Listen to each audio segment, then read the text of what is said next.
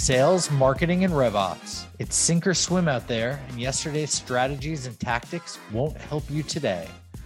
This is Revenue Today, and I'm your host, Jared Robin. Join me as we interview revenue leaders in our community to learn what steps we could take right now to help you scale yourself and your company.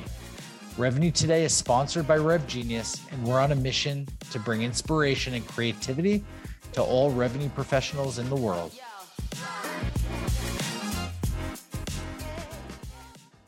Want to shout out our sponsor, Demandbase. Demandbase is smarter GTM for B2B brands. They help marketing and sales teams spot the juiciest opportunities earlier and progress them faster by injecting account intelligence into every step of the buyer journey and orchestrating every action. For more information about Demandbase, visit demandbase.com. Danilo, like with you. Yeah, I mean, I'll, I'll, tell you, I'll touch on what Nick touched on first, right? That alignment is absolutely key. And, you know, whether it's a structural alignment, you know, that, um, you know, Nick talked about, you know, uh, or just aligned goals, right? So I'll tell you, you know, my counterpart on the marketing side, sure, she'll, she's going to get super excited, you know, about a campaign that's doing well but a day doesn't go by where she's not checking the appointment channel. How many meetings did your team book? You know, oh, do you see this opportunity move to proposal? Right. So it's really understanding your counterpart's goals and, you know, making sure that you're driving them. Right. Because, you know, look, she's not going to be super excited about what's coming out of her team if it's not translating, you know, to the SDR realm and to you know the the you know sales org. Same thing for me. If i'm booking a bunch of meetings but they're not turning into you know later stage opportunities that's something that i take personally right? So i i want to make sure that you know i'm going back to my team seeing is there anything we can do better right? So that alignment i think is Nick, you hit hit uh, hit on that. It's spot on, right? In terms of the handoff, completely agree. I'm going to plug Alyce for a second there. We use a gifting, you know, strategy for, um, you know, internally, right? So it's not just about you know, for example, you know, that handoff of, you know, here's, you know, an MQL or an MQA, because uh, we do hand off MQAs, you know, we call it sales ready, you know, is our term for an MQA but you know it's the you know help that we need to get those over you know uh, uh, defense if you will right to to the sales org. And a lot of times you know we use you know outreach.io we'll see the opens we'll see the clicks right? We'll see some heavy engagers but for some reason they're not you know replying to us right? So using a gifting strategy for example you know funds that, that are coming from uh, coming from the marketing organization to help us do that is absolutely crucial right?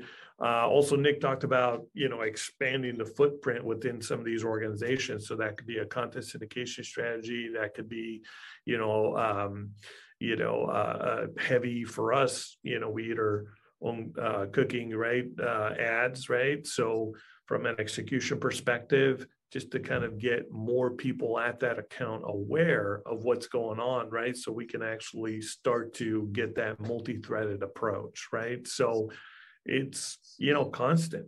You know, it doesn't it doesn't stop. Now, what what I'm curious about is, I, I get it. Y'all are both sales and marketing going after targeted accounts are there some triggers that are set to marketing? Like like this this account hasn't been moved from here to here over this time.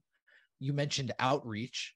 They've had x number of opens like stuff that that and now you know we're we're in a world where sales development and demand gen depending on the org are very interchangeable. Um so like is marketing looking at stuff like that? Is that is that sales development? Like help me understand. And, and, or, or, is it a or is it a conversation? Every monday i speak to marketing and i say here's my list of 50 and and some of the people listening that's probably what they're doing right? Yeah yeah you're absolutely right you know so i mean look you know i, I think this is where technology is making our lives easier you know so we have this uh uh, you know, our own product has this uh, ability to create journey stages, right? And that's what you're talking about, right? It's if you think about a set of accounts, whether it's 500 or 5,000, right? you want to understand out of those accounts how many are you know completely unaware we have no idea you know what's going on with those accounts right so marketing please help us right like let's warm those up to the ones that become aware where perhaps they haven't filled out a form but they kind of get a sense of who we are. Maybe they visited a few web pages right to basically that mqa status. And then we have engaged in work and so on and so forth. So you know the key i think when it comes to this type of stuff is get a platform that's going to allow you to customize those right thoroughly and really work for your business. Because the one thing is you know and i think nick touched on this in the beginning is everybody sees abm a little bit different. Everybody does things a little bit different. So find a platform that's going to be customizable and it's not like you need to accommodate your process to fit with the technology. It should be the other way around right? And so that's what we do is exactly what you just said uh, jared. We'll sit in the room we'll take a look at those target accounts and get a sense of like how are we progressing those you know through the funnel right? How are we moving those accounts around right or any of them regressing right? That sort of thing. So you know it just gives us a, a much better view of each other's worlds and how we're aligning right? Our technology will incorporate both sales activity as well as marketing activity. So we have like i want to say seven or eight different touch points that we can customize and align on right? Because i'll give you one example and, and hand it back to you but like you know when we're creating a, a marketing qualified account we call a sales ready account you know, we do want to make sure that we're not creating false positives, right? I mean, that's, you know, from a sales rep perspective, you, you know, that that's something that's uh, uh, really frowned upon, right? You see a couple false positives, you, you, you kind of give up on it, right? So part of what we actually built into our scoring is the sales activity, meaning that if we do see a account that we think is, you know, marketing qualified, right? uh, marketing qualified account. That could be website activity. That could be, you know, G2 crowd, third party intent, whatever you want to actually structure it as. We do want to tie that with the sales activity. So if we do see a certain amount of sales activity, that could be three people or, you know, a certain number of sales touches, for example, let's say 15 to 20 in the last 30 days. We do want to actually take that out of a sales ready stage and actually move it to a work stage, right? Because I don't want my SDR going and, and looking at the account saying, hey, no, I did everything I need to do at this account. I'm reaching out to all these three people. You know, that that's the key of like minimizing those uh those false positives.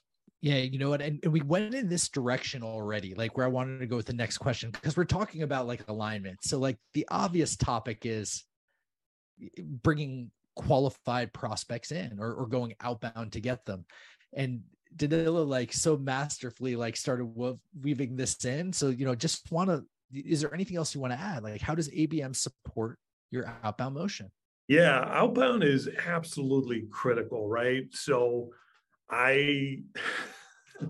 Uh, I can't say this, stress this enough, right? Because uh, I used to have a sales leader who, um, you know, I uh, I worked for back in the Symantec days. Uh, that was just my hero, right? He was just he's like, no, we got to get these, you know, deals that are in motion, right? And uh, and then after that, you know, let's get into the forty percent, right? And I'm like, well, what do you back up a little bit? Tell me what what are you actually talking about? So he had this vision of this is our pie, right? And he broke it into three different categories. He called it deals in motion, and you know that today just you know is is uh, due to you know uh, um, third party intent and engagement platforms and so forth you know we do have a better vision of what those accounts are right but in his view it was like look that's only about 15 or 20 percent at the most, right? If you're early, early, you know, and you're trying to develop a market, maybe it's only five or 2%, right? If it's a more of a commoditized market, it's, you know, uh, maybe closer to that 20%, 25%. He, and I'm like, okay, well, so what, what are you talking about the 40% then? Well, he's like, the 40% Danilo is the folks that are not showing any sort of intent. They're out there. They're not looking for something but they can be convinced to look at your product right? He's like, that's where we need to get into, right? And I said, what's with the rest? He's like, ah, the rest, you know, they're probably going to buy at some point, but they probably won't buy this year. So that bucket of 40%, that's what people forget about. Everybody's like, oh, you know, they're showing intent, or they're engaging, or they're doing this and that. Don't get me wrong, that's absolute gold. And that's where we're going to prioritize our efforts. But when you're done with that, where do you focus after that? That's that 40% you need to focus after that. And that's where basically marketing can help, right? Um, by basically getting new names, right? By doing field marketing that Nick talked about, right? That's yeah. huge, right? Inviting them to a ball game and so forth, and providing that air cover, right? So what we do here internally is ads. So we'll, you know, essentially start running ads, and then we see which accounts are actually getting clicks, right, on those ads. And then, you know, you got to get super sophisticated when you're doing ads, you know, for example, when you're doing your message out there to hit on the right pain points. So that way, when you do see something out there from an outbound perspective, you know exactly what to personalize. So that's how we kind of warm it up here before the SDRs actually go after those accounts. I love that. Whoa, another great episode of Revenue Today. For show notes, links, and mentions, visit revenuetoday.live.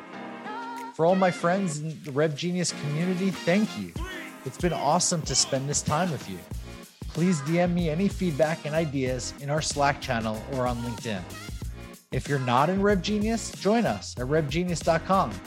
It's free and it only takes like two seconds, and you'll be joining a group of 27,000 revenue professionals strong. We've got it all. Looking forward to seeing you there. Catch you on the flip side.